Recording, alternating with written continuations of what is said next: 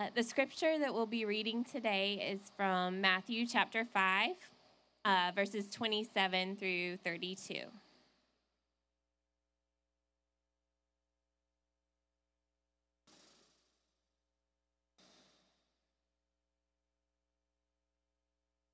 Again, that's Matthew 5, 27 through 32.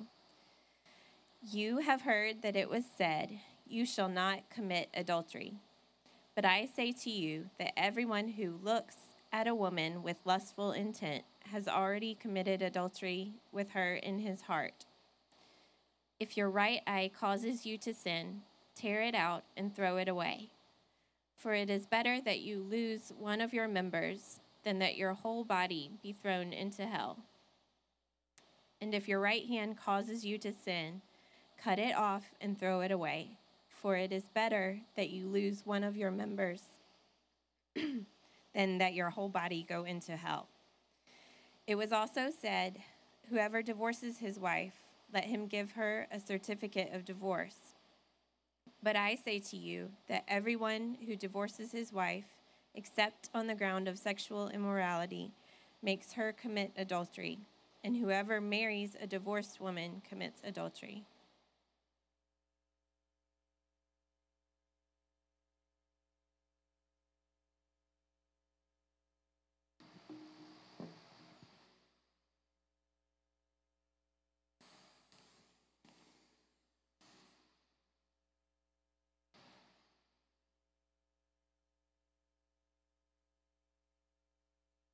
So, this morning we're talking about the seventh commandment, which says, You shall not commit adultery.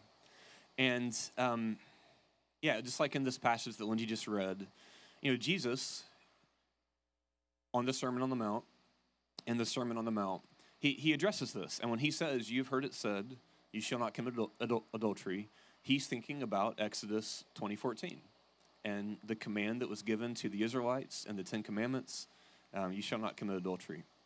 So I, I just want to ask a question before we dive in and kind of talk about what Jesus is, what Jesus means when he says adultery and what he's talking about when he says lust and, and what he's talking about regarding divorce. I just want to ask a question. And again, this is, I think our, our culture is not shy about talking about sex. The Bible, Jesus is certainly not shy about talking about sex. And so, you know, I don't think we should be shy about, about talking about it either. So I just want to ask the question what is sex for? What is the what is the purpose of it? What how does God see sex and how should how should we see sex? And you know whether we're whether we're single, whether we're married, whether we're divorced, whatever our whatever our relational status is, is something we think about. So how should we how should we think about it? Well, I like to listen to a lot of podcasts. I find it's a great way to kind of just hear a lot of different diverse perspectives. And I, like to listen to um, a lot of, of fitness podcasts, is, is a genre that I like. And has anybody heard of a guy named Aubrey Marcus? Has anybody heard of him? Kevin's nodding his head, my fellow fitness aficionado. um, so Aubrey Marcus is a guy who started an organization called the Onnit Academy, and they do they have a lot of like fitness and, and nutrition resources, and but he's also um, I, I, definitely don't agree with everything he says, which I'm about to talk about. Um, but I, like a lot of their stuff. But he, he also he, he has a podcast where he talks about his his life philosophy and things like that. And I don't listen to it much, but I heard an interview with him one time, and, and he's a big so so he was this is what he said. I'll just say what he said. because I think it reflects to an extent, I think he says it a little bit more bluntly and, and clearly than a lot of people would, but I think it reflects the way a lot of people think about sex in our, our culture today. And what he says is, he says, um, he says, human beings are, are like pleasure monkeys. Okay, he says, if you're a human being, you're a pleasure monkey. All right? And so he says that he says, I, I don't, says, I, I, I'm a, you know, I'm a, I'm an evolved pleasure monkey. And so I don't, I don't want to leave this life without pushing all of the pleasure buttons that I can.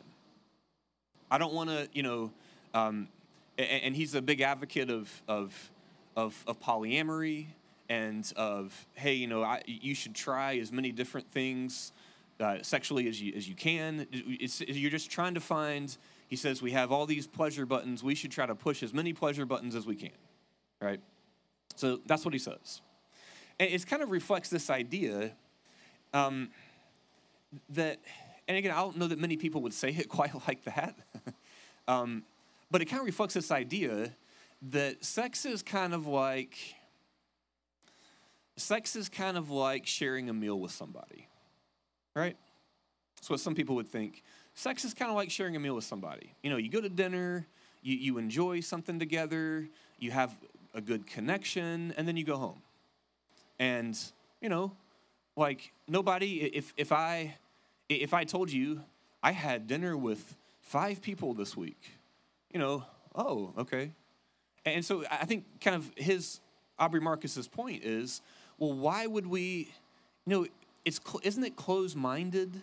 Isn't it like just repressing who we are to to say that you know there's something wrong with having sex with five different people in a week just like it's not wrong to to have dinner with five different people in a week right anybody uncomfortable um, yeah so and, obviously I, I, don't i don't agree with that but um, how many of you can have, have kind of heard that type of have encountered that type of philosophy in, in some way. Um, yeah, in, in some way.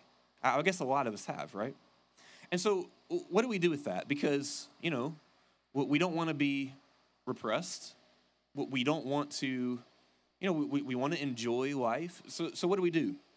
Well, I think the key to understanding this is understanding that when God talks about sex, he talk what God and what Jesus and the Sermon on the Mount want to help us understand is that there's more going on when you have sex than you pushing my pleasure button and me pushing your pleasure button. Okay? Um,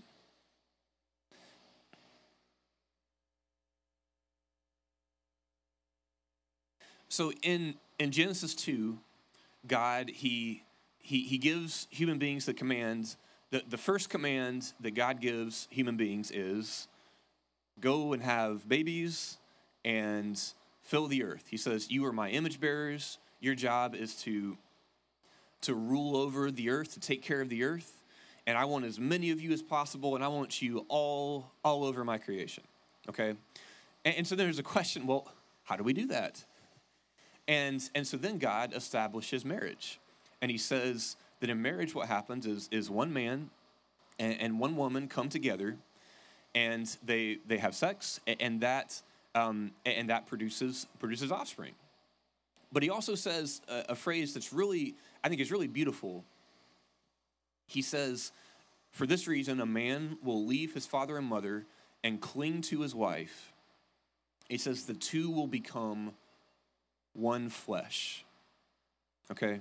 And Jesus in Matthew 19, when he's talking about divorce, he, he says, he, he quotes this and he says, Therefore, a man will leave his father and mother and cling to his wife and cleave, cleave together with his wife, and the two will become one flesh. And he adds another phrase. He says, And what God has joined together, let nobody separate.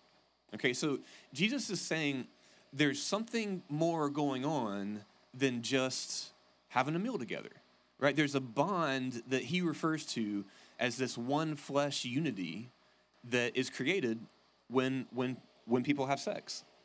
And so you know, so often we think of when we think about sex, we think about okay, God has a lot of rules about what you can't do. And, you know, he's trying to we we, you know, we kind of think like Eve thought. God's trying to take away my fun. He's trying to help me, he's trying to keep me from experiencing the fullness of life that I could experience. And I think, first of all, we need to give God credit. Not that, you know, yeah, we need to give God credit. We need to praise God. You know, he, he could have said, okay, you know, I want you to have a lot of babies and fill the earth.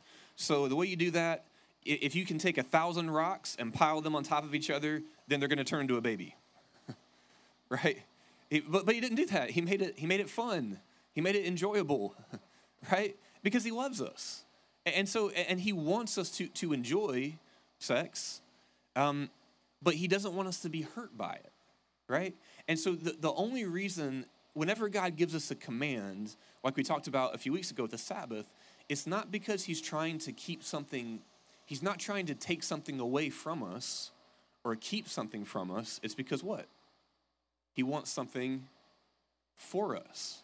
And it's the same way here that God wants us to enjoy to enjoy sex without being hurt by it. And adultery, so he said, you know, one man and one woman come together in this one flesh union called marriage.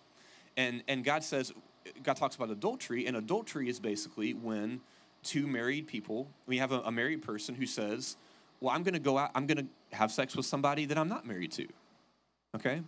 And and then another word the Bible uses a, a, lot, and that Jesus talks about here in this passage, um, is, is sexual immorality, which kind of covers a whole list of, of things, um, including sex before marriage, um, and basically any type of, of, of sex other than, than, than a marriage between a man and a woman.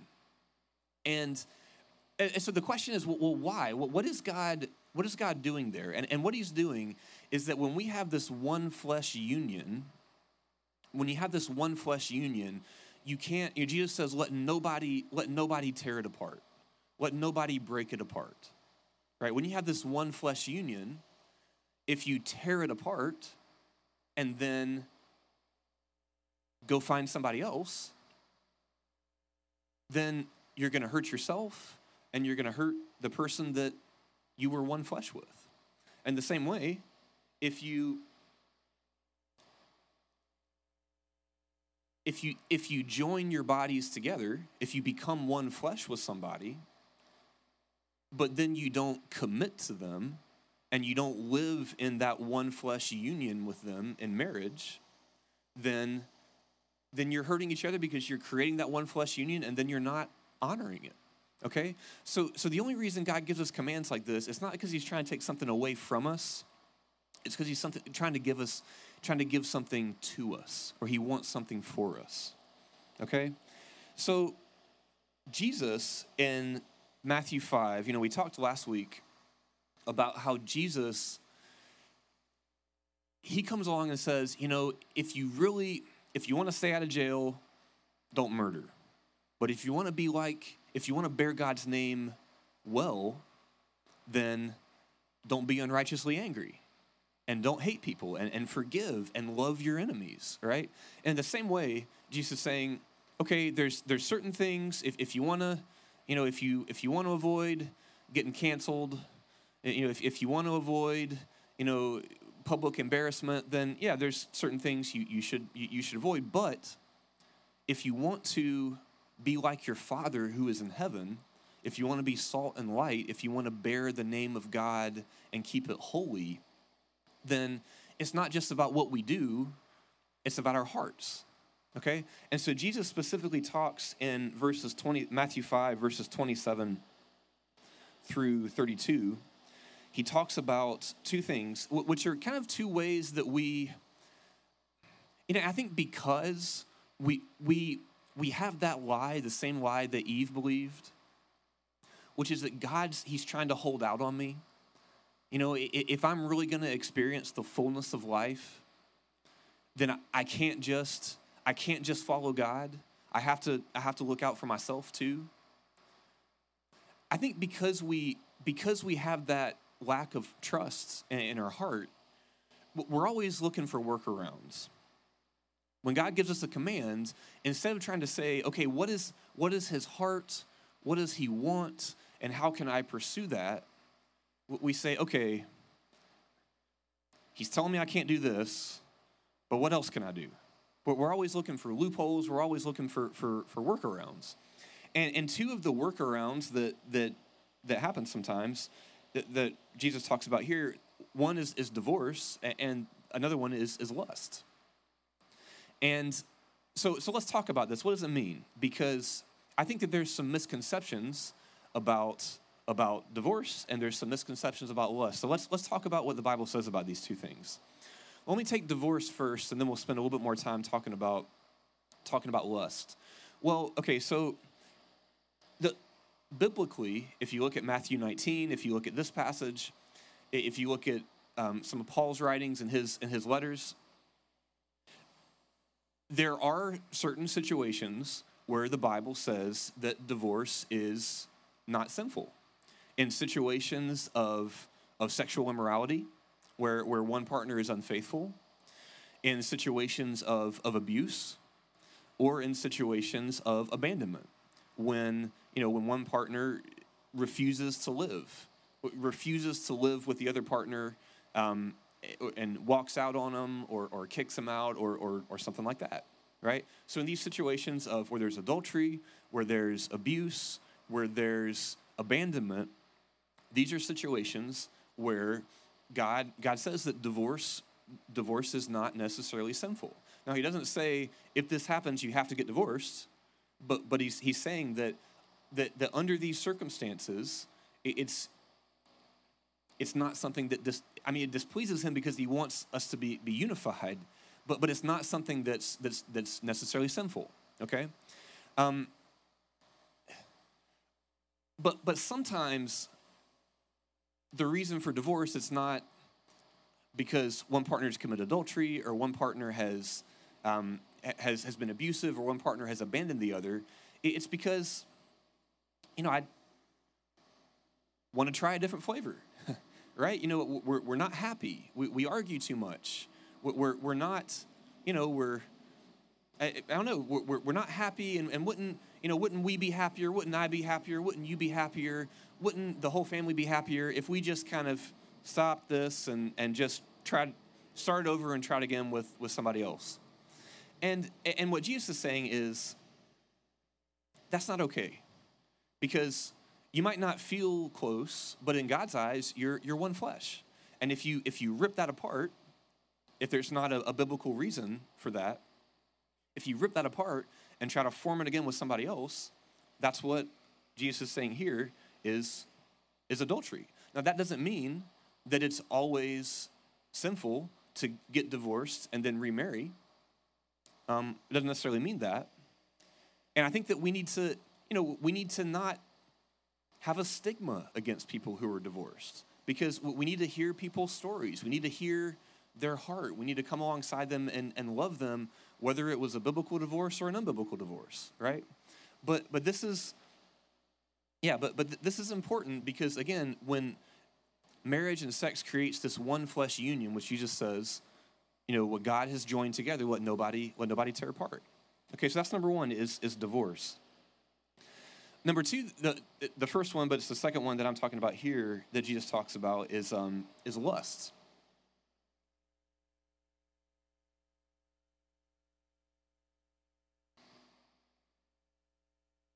So, um, okay, so so what is lust?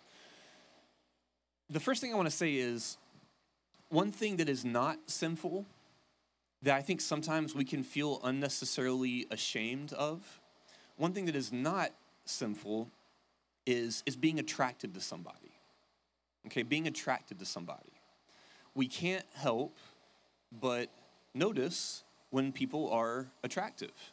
You know, we can't help but notice when, you know, we can't help but notice, right? And so sometimes when we feel ourselves like, okay, that person's really, really attractive, the way they look or the way they act or something like that, you know, that's not, that's not a sin, okay? It's not a sin to, to notice that somebody is attractive, to notice that somebody is, I don't know, de- de- desirable. Um, that's that's not a sin okay that that's because we're humans and we're sexual beings we you know we, we notice each other right but what is sinful is is is lust so so what is lust and how is it different how is being attracted to somebody different from lusting after somebody okay? Well the word that's translated here i think this is really interesting. The word that's translated here for lust when he says anybody when jesus says in verse uh, in verse 28 that anybody who looks at a woman and it's not just men looking at women it's women looking at men or women looking at women or men looking at men anybody who looks at a woman with lustful intent has already committed adultery with her in, in his heart Okay? This word that's translated lust is the same word in other parts of the New Testament and other parts of, of, of the Gospels that's translated covet.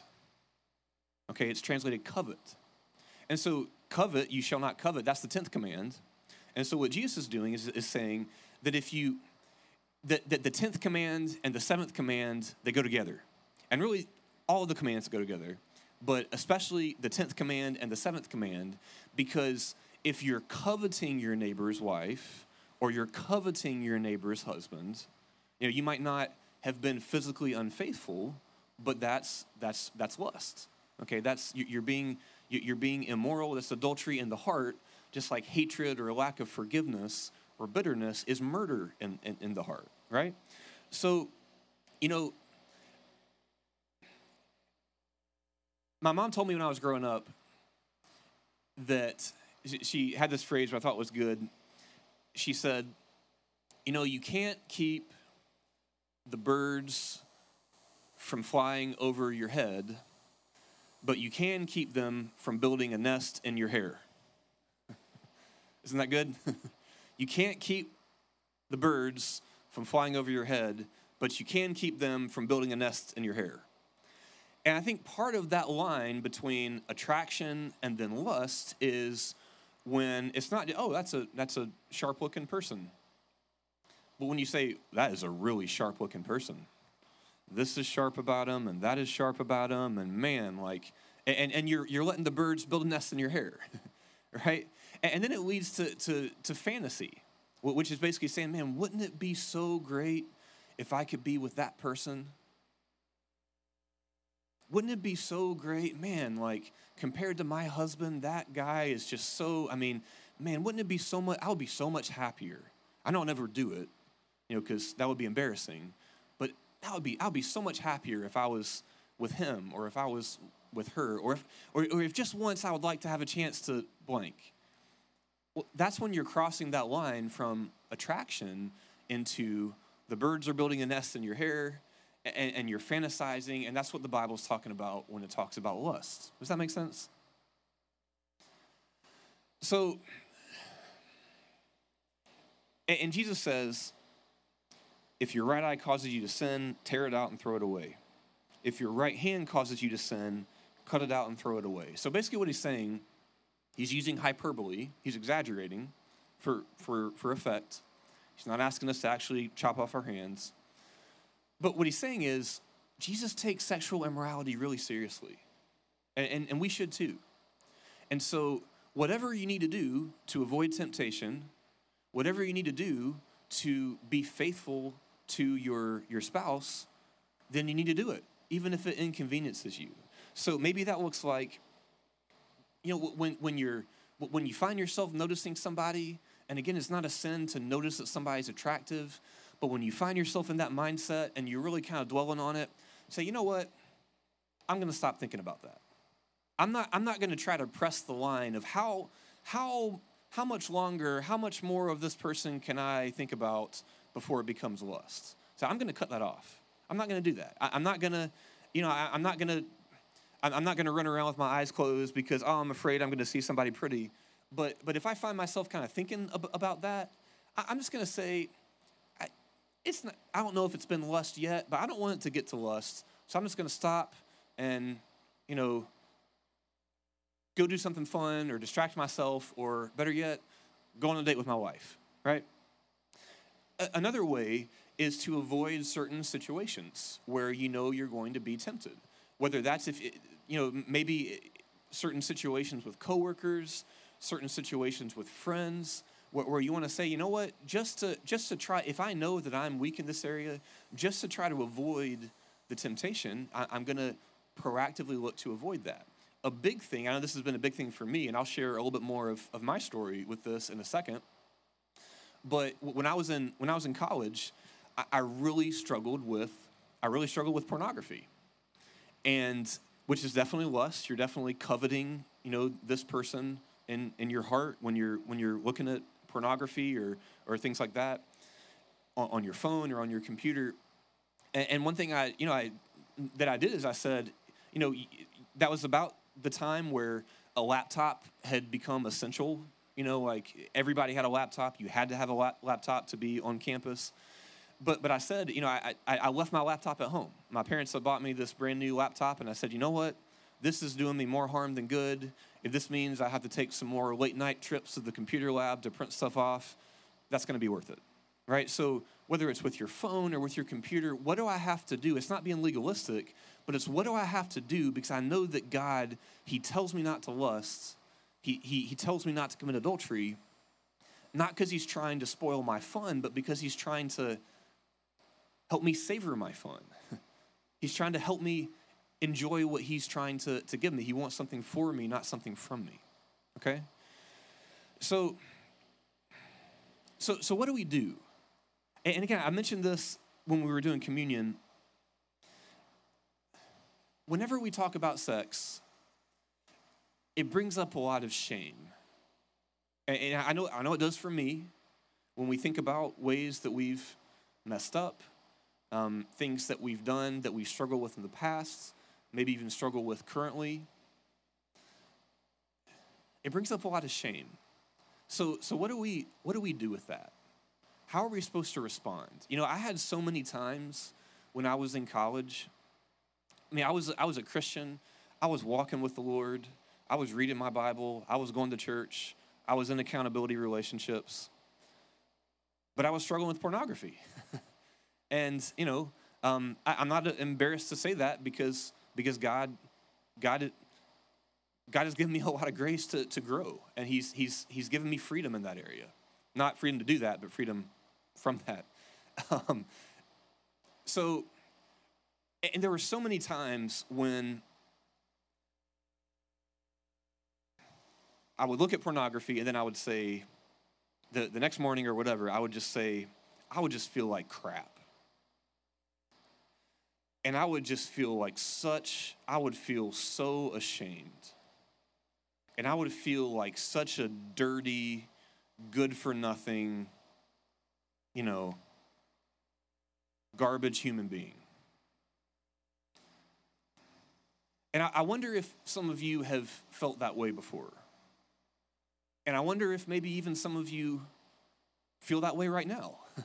and as I'm talking about adultery and divorce and about lust, if you maybe you're even kind of mad because you're like, he's making me feel guilty, he's making me feel ashamed. I don't like that. And there were so many times when I would tell myself, never again. Never again. I can't believe I did that. That was the last time. And I would have about a week of extra long quiet times. And whenever a thought came into my mind, I was like, no. And I would feel really good about myself. Man, look at, see, I'm being so self disciplined this time. That really was the last time. But after a few weeks, or a few months when I started to feel lonely, I started to feel sad, started to feel tired, then that temptation would come back again and those birds would start building their nest in my hair. And then I would stumble again. And then you start that giant shame cycle all over the next morning. But only this time, that that shame monster who's telling you you're a good for nothing, dirty, which actually Satan, it's not Jesus, it's Satan, who's telling you you're a good for nothing, dirty, slimy, you know, filthy person that nobody's ever going to love, got a lot louder. Because now it wasn't the first time, it was the second time, or it was the third time, or it was the fourth time, or, or, or whatever. And I'm trying to be really vulnerable here because I, I, I think that this is important to talk about the gospel in these areas. So, so what do we do when we are experiencing shame, when we are experiencing guilt, especially in the area of sexuality, but really in any area? Well, I think you have I think you have basically three options, okay? The first option is the Aubrey Marcus option. Okay? Which is basically to say the only problem here is that you're afraid to be happy. The only problem here is you have this closed minded, repressed, you know, that you think pornography is wrong, or you think lusting is wrong, or you think sex before marriage or sex outside of marriage is wrong. that's so old fashioned and closed minded and puritanical and blah, blah, blah, blah, blah. You, you get rid of that, you know, repressive ideology, and then you just won't feel shame. And, and problem solved. You, you just need to accept that you're a pleasure monkey and not be ashamed to push your own pleasure buttons, right? And, you know, that's an option. But again, as followers of Jesus, it is not if we want to if we want to call ourselves disciples of Jesus, and we talked about this before, it's not an option for us to call ourselves a disciple of Jesus and then treat his commands as suggestions. Right? That's that's not well, you can you can do that, but we can't call ourselves a disciple of Jesus and then say, yeah, well, Jesus said that, but no, that's not the command I want to think about today. Um, so I'm just going to go ahead and do it anyway. All right, so that's option one. Option number two is what I was doing when I was in college, which is beat yourself up and beat yourself up some more and, you know, lash yourself. I wasn't really lashing myself, but just like, oh, I'm such a dirty, good for nothing person. And just when that shame monster is barking at you, just feed him and feed him and feed him and feed him and let him get as big and as loud as possible. And you're say, You're right, I am a really dirty, rotten, good for nothing piece of crap, and nobody's gonna love me. And you imagine Jesus and Jesus, Jesus, you know, like when that shame monster is barking at you, Jesus is looking at you like,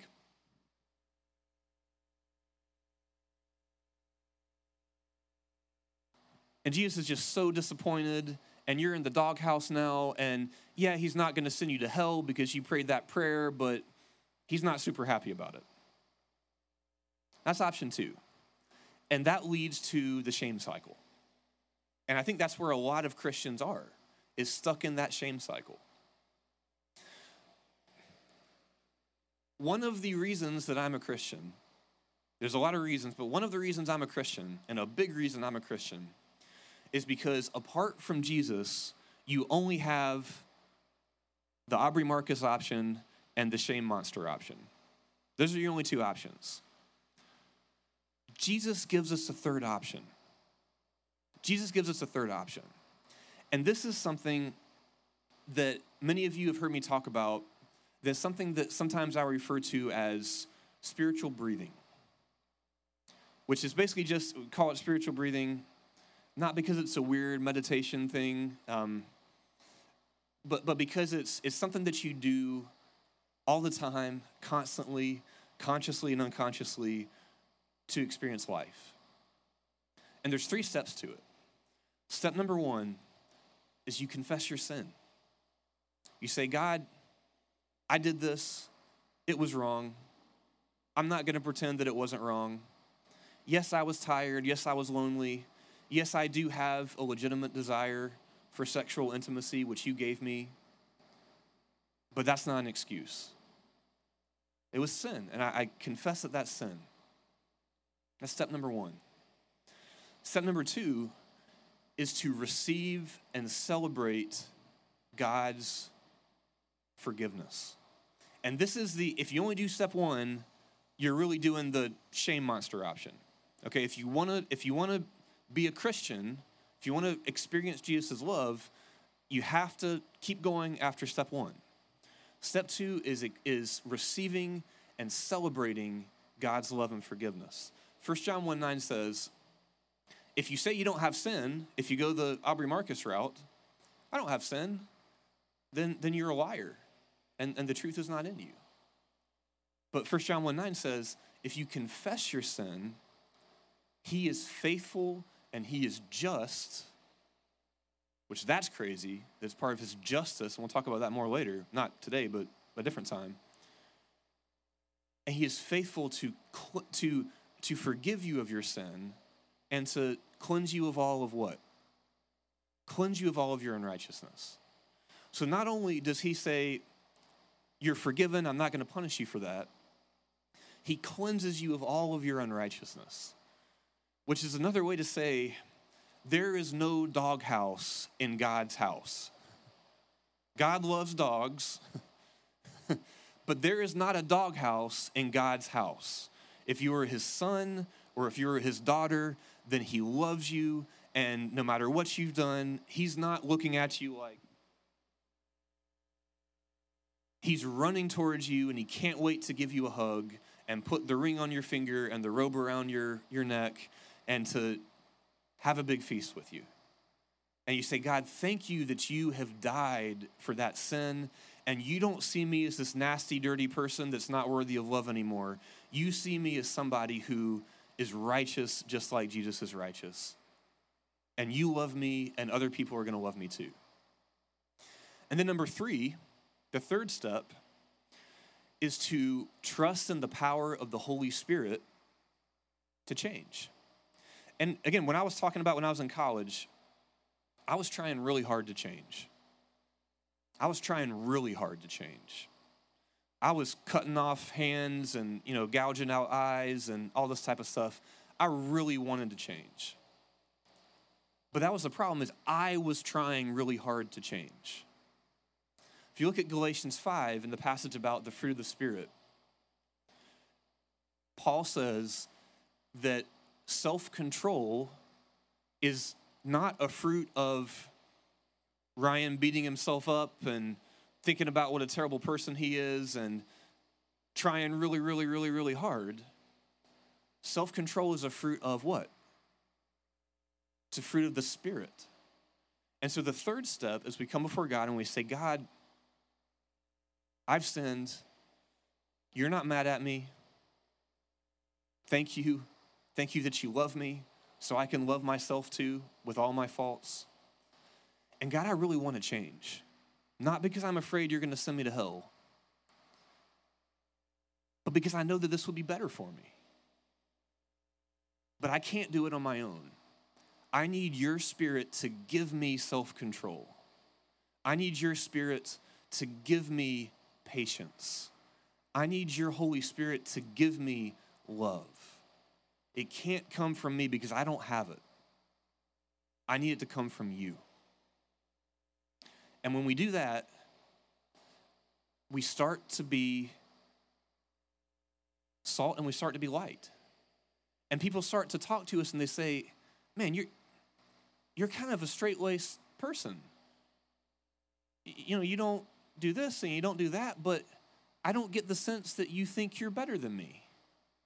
Why is that? I thought all religious people were just prudes that were afraid of sex and, you know, just walked around with their shoulders hunched and all ashamed. What's different about you? And then they'll see our good works and they'll glorify our Father who's in heaven. Well, let me pray for us.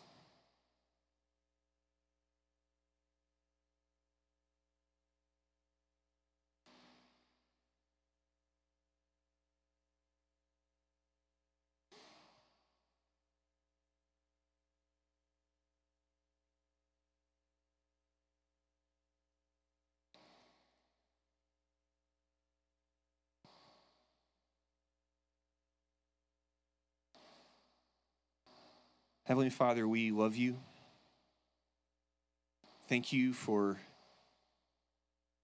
helping me when I couldn't help myself.